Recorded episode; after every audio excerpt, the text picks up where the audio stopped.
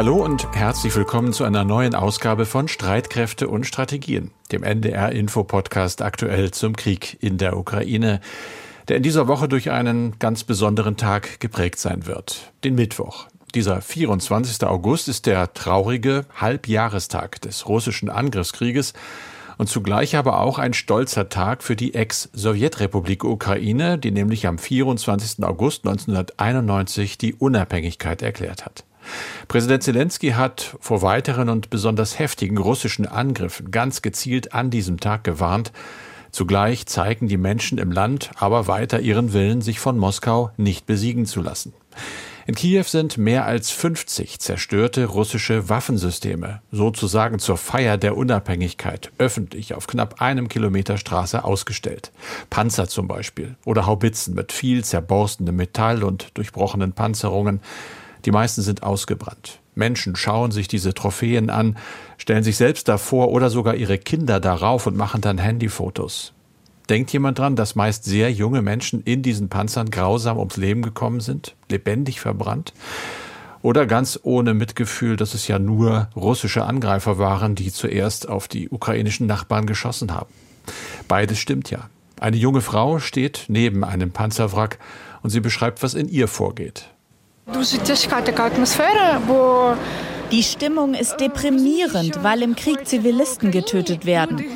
Aber die zerstörten Panzer zeigen, wie stark die ukrainischen Streitkräfte sind und dass wir Russland besiegen können. Die Ukraine wird am Ende gewinnen. Russland kann die Ukrainer nicht zum Aufgeben zwingen. Tja, von Aufgeben kann tatsächlich keine Rede sein. Wir haben schon öfter über die angekündigte Gegenoffensive der Ukraine gesprochen und darüber, dass es womöglich im Zusammenhang damit auf der besetzten Halbinsel Krim vermehrt zu mutmaßlichen Angriffen, unter anderem auf die Infrastruktur und auf russische Militäreinrichtungen kommt. Das ist auch diesmal Thema bei uns denn es gab offenbar neue Zwischenfälle. Dazu geht es um einen Bericht über folgenschwere Fehlinformationen des russischen Geheimdienstes über die militärische und moralische Stärke der Ukraine und im Schwerpunkt um die glücklicherweise theoretische Frage, was wäre, wenn der Krieg sich ausweitet? Wer müsste dann bei uns zur Bundeswehr? Wir haben dazu in den vergangenen Wochen immer wieder Mails bekommen und länger recherchiert. Jetzt also die Antworten. Ich spreche wie immer mit dem sicherheitspolitischen Experten bei NDR Info, mit Andreas Flocken. Mein Name ist Carsten Schmiester. Ich arbeite in der Aktuellredaktion und heute ist Montag, der 22. August. Dieses Gespräch zeichnen wir auf um 16 Uhr. Andreas, kurz angesprochen, es hat offensichtlich neue Zwischenfälle auf der Krim gegeben oder waren es mehr als Zwischenfälle? Nein, ich würde schon sagen, es waren Vorfälle, es waren Zwischenfälle mhm. auf der Krim und zwar in der Nähe der größten Stadt Sevastopol. Der russische Gouverneur der annektierten Halbinsel teilte mit, es sei ein weiterer Angriffsversuch der Ukraine abgewehrt worden. Die russische Flugabwehr habe, wie er sich so ausdrückte, Objekte getroffen, die im Anflug auf den Militärflugplatz Belbek gewesen seien. Offenbar meinte er damit Drohnen. Ob dem wirklich so gewesen ist, das wissen wir allerdings nicht. Aus Kiew gab es hierzu wieder mal keine offizielle Bestätigung, aber auch kein Dementi.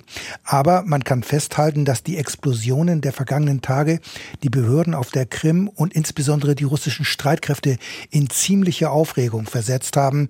Denn am Wochenende war nach russischen Angaben über dem Hauptquartier der Schwarzmeerflotte in Sevastopol eine Drohne abgeschossen worden. Sie sei auf dem Dach eines Stabsgebäudes runtergegangen und habe dann Feuer gefangen. Was auch immer da genau vorgefallen ist, die russischen Streitkräfte auf der Krim sind in hoher Alarmbereitschaft. Die Sicherheitsvorkehrungen wurden verschärft. Außerdem heißt es, es gebe verstärkt Patrouillen in der Stadt, zudem seien weitere Checkpoints errichtet worden. So viel aber erstmal zur Krim. Wir sollten aber nicht ganz vergessen, dass auch aus dem Donbass und aus der Südukraine weiterhin Kämpfe gemeldet werden. Aber am Frontverlauf dort haben sich hier keine grundlegenden Veränderungen ergeben. Was ja auch daran liegt, dass die Ukraine halt mit vielen westlichen Waffen kämpft und auch sich immer wieder auf die Hilfe westlicher Staaten verlassen kann. Das ist das Stichwort für den nächsten Abschnitt jetzt sozusagen, denn es gibt offenbar neue Hilfe aus Washington, aus den USA. Ja, so ist es. Es gibt ein weiteres Waffenpaket der USA für die Ukraine. Ende vergangener Woche wurde es angekündigt, die Waffenlieferungen haben einen Wert von knapp 800 Millionen Dollar und mit dabei sind diesmal besondere Drohnen, 15 Aufklärungs- und Überwachungsdrohnen vom Typ Scan Eagle. Sie sollen helfen, unter anderem russische Ziele zu entdecken und die Präzision der ukrainischen Raketenartillerie noch weiter zu verbessern.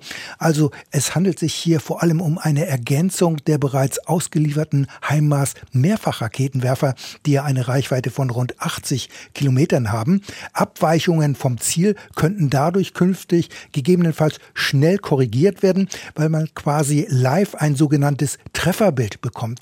Denn die Scan Eagle Drohne kann mehr als 18 Stunden in der Luft bleiben in rund 6000 Metern Höhe. Sie ist mit zahlreichen Sensoren ausgestattet. Sie ist nur etwa 1,50 Meter lang. Die Spannweite beträgt etwas mehr als drei Meter. Und die Drohne wird mit einem Katapult gestartet. Es wird also keine Start- oder Landebahn benötigt. Das Pentagon liefert noch viel anderes Militärgerät, aber das will ich hier gar nicht alles aufzählen. Zu nennen sind hier aber vor allem weitere Harm-Antiradarraketen, damit kann die gegnerische Luftverteidigung ins Visier genommen werden und mit diesen Raketen werden ukrainische Kampfflugzeuge ausgerichtet. Ich denke, das ist möglicherweise auch zu sehen im Zusammenhang mit den jüngsten Explosionen auf der Krim. Geliefert werden aber auch unter anderem 105 mm Feldhaubitzen, diesmal also Artillerie mit einem etwas kleineren Kaliber, außerdem dabei Tausende von Granaten und erneut viele Raketen für die Mehrfachraketer HIMARS. Dazu kommen dann noch zahlreiche Militärfahrzeuge, auch zur Räumung von Minen. Die werden in der Regel auch benötigt für Gegenstöße und offensive Operationen.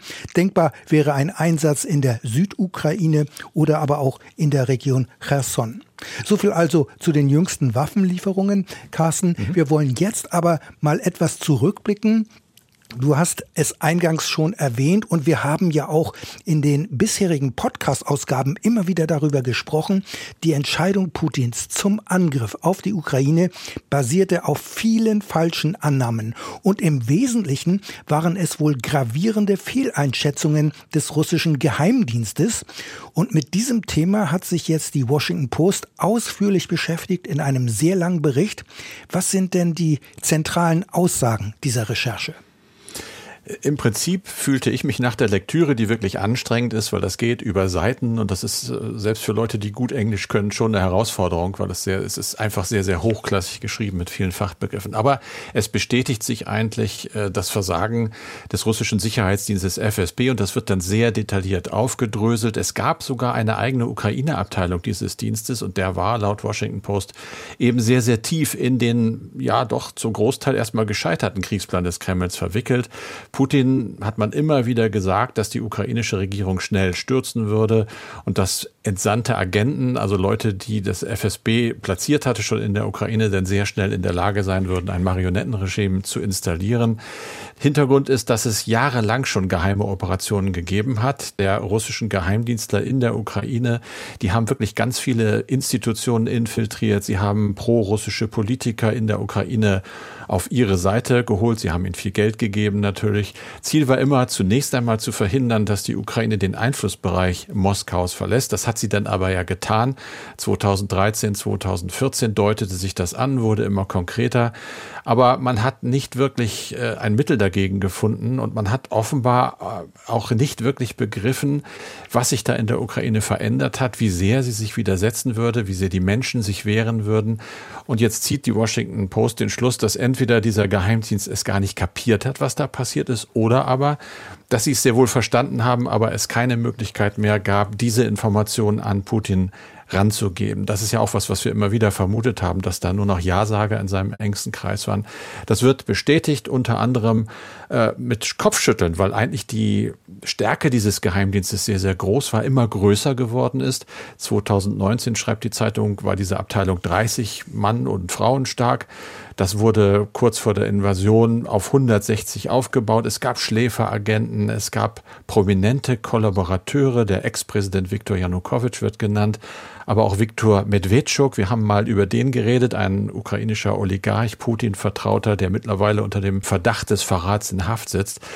Also die Washington Post zieht eine fatale Bilanz, sagt aber, dass eigentlich jeder Geheimdienst, der beteiligt war, Fehler gemacht hat. Zum Beispiel die Amerikaner, die hätten einfach auch die äh, Fähigkeit der Ukraine unterschätzt, dem Angriff standzuhalten. Und das sei wiederum ein Grund dafür gewesen, dass sie anfänglich ja doch gezögert haben, schwere und auch Hightech-Waffen zu liefern, was sie inzwischen längst tun. Die ukrainischen Dienste hatten Hinweise darauf, dass das russische Militär eigentlich noch in Russland selber schlecht organisiert war und eigentlich nicht wirklich auf diesen Kampf vorbereitet. Daraus haben die geschlossen, die wollen gar nicht wirklich in unser Land kommen. Hat sich herausgestellt, sie waren tatsächlich schlecht vorbereitet, sind aber trotzdem zum Angriff übergegangen. Und dann kommt die Frage natürlich Russlands Geheimdienste auch überschätzt. Der wesentliche Vorwurf ist eigentlich, dass man offenbar versucht hat, äh, Putin zu gefallen und nur noch Nachrichten in den Kreml zu bringen, die dort eben gewünscht werden und die nichts mit der Wahrheit zu tun haben. Mhm. Die zuständigen Abteilungen des russischen Geheimdienstes hatten also ein total falsches Lagebild mit fatalen Folgen. Hat mhm. denn diese Fehlinterpretation Konsequenzen für die betreffenden Geheimdienstleute gehabt?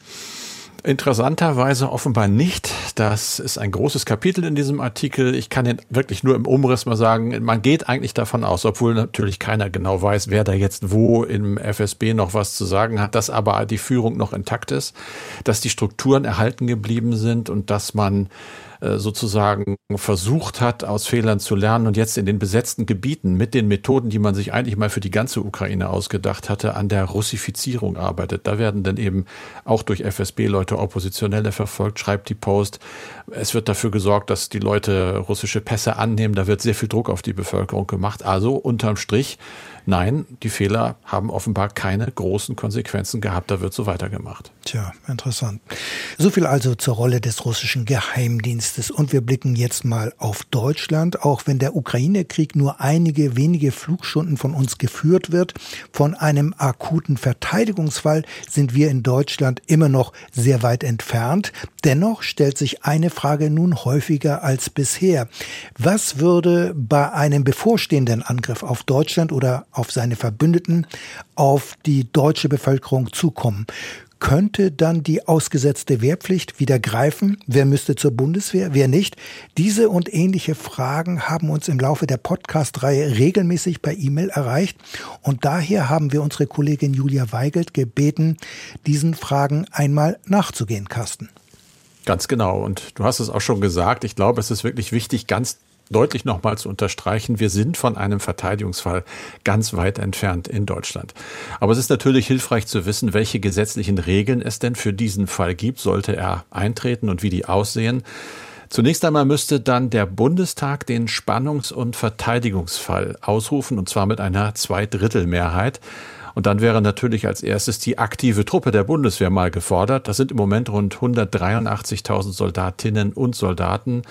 Und außerdem könnte die Bundesregierung dann Männer zwischen 18 und 60 Jahren einberufen. Genau das erlaubt das Wehrpflichtgesetz. Aber die Wehrpflicht wurde doch 2011 ausgesetzt, also nicht abgeschafft.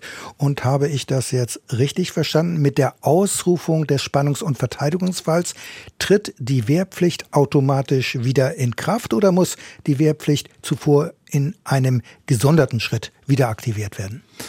Nee, das muss sie nicht. Die tritt dann tatsächlich wieder in Kraft. Das ist schon so formuliert, aber dass die Wehrpflicht im Spannungs- oder Verteidigungsfall wieder gilt und dann eben bis zu einem Alter von 60 Jahren. Aber was ist vor dem Spannungs- und Verteidigungsfall? Der Konflikt würde sich ja vermutlich schon zuvor abzeichnen, hochschaukeln, mhm. um dann bereits Reservisten verpflichtend einzuberufen. Müsste dann der Bundestag die ausgesetzte Wehrpflicht aktivieren? Ja, das ist so.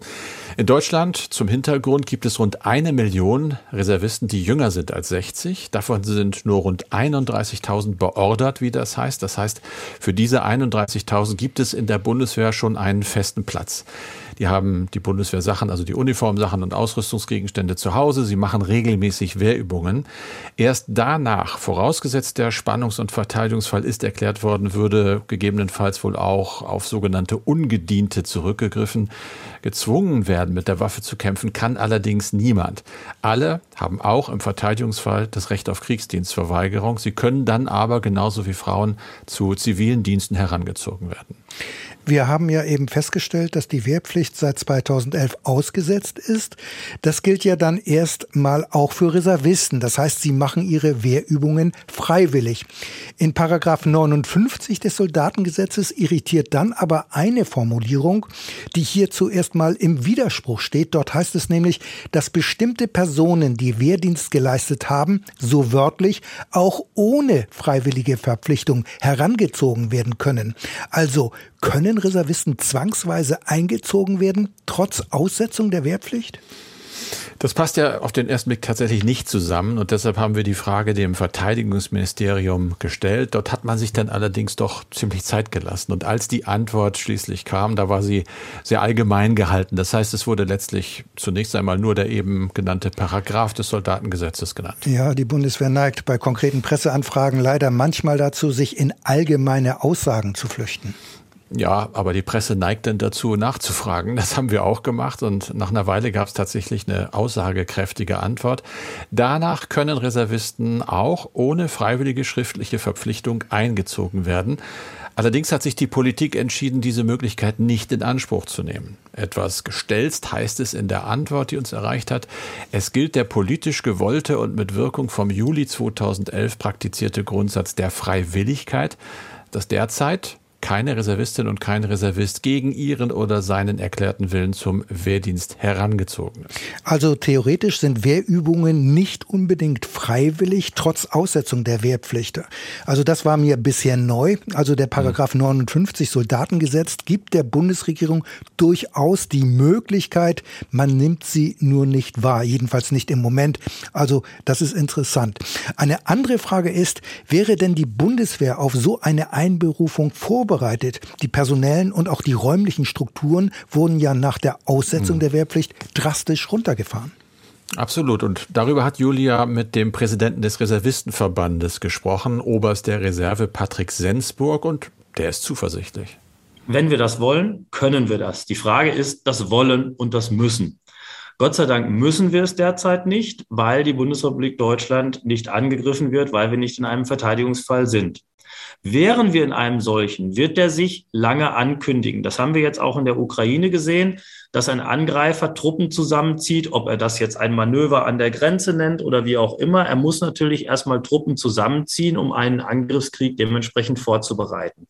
Das sieht man, darauf kann man reagieren, dann kann man Strukturen auch hochfahren. Das kennen wir auch aus dem Kalten Krieg.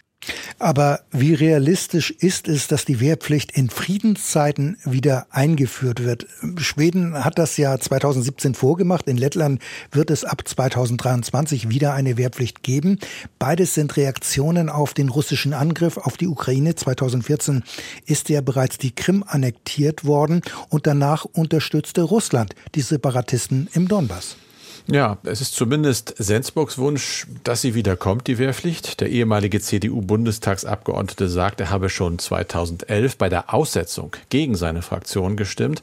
Und nun rechnet er damit, dass die Wehrpflicht in den nächsten fünf bis zehn Jahren wiederkommt, weil es zunehmend Krisen auf der Welt geben werde und dann die sicherheitspolitischen Voraussetzungen für eine Wiedereinführung wohl gegeben sein würden. Ja, über die Sinnhaftigkeit der Wehrpflicht kann man sicher streiten. Aber mal gesetzt den Fall, Sensburgs Prognose tritt ein. Wie schnell könnte das Wehrpflichtgesetz wieder in Kraft gesetzt werden?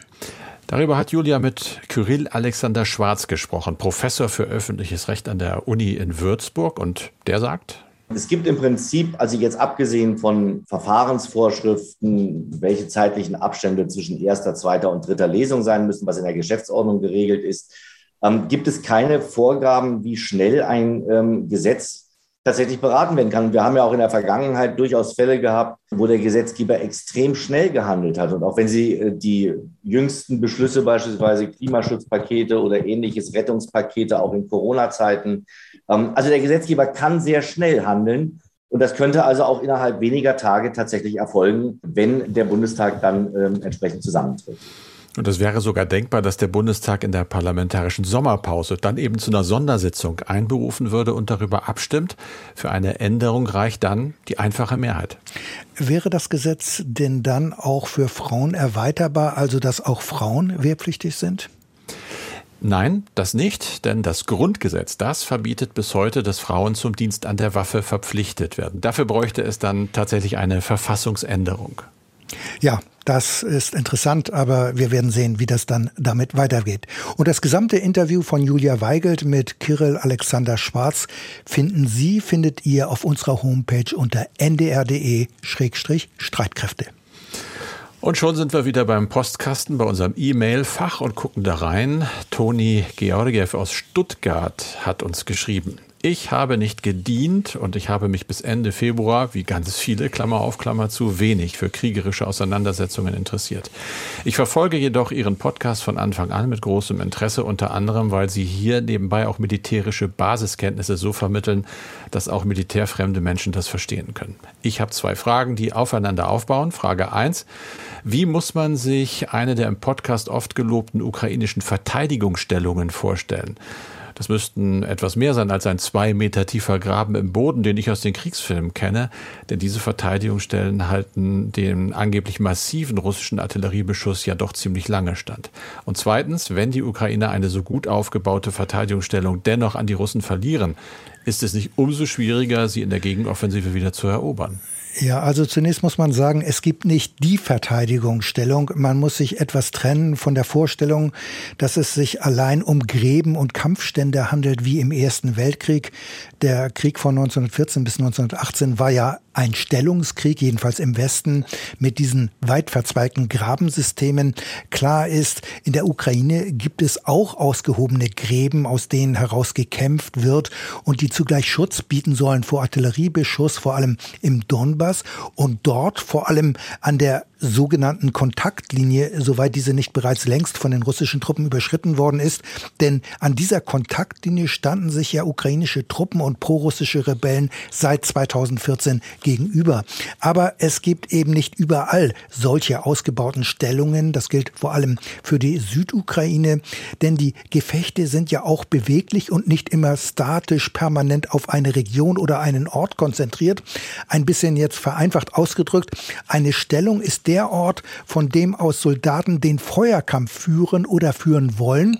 Und diese Abschnitte können lange vorbereitet und eben auch ausgebaut werden. Aber natürlich wird ein Feuergefecht auch spontan geführt, beispielsweise wenn Soldaten unterwegs sind und in einen Hinterhalt geraten oder sonst wie angegriffen werden.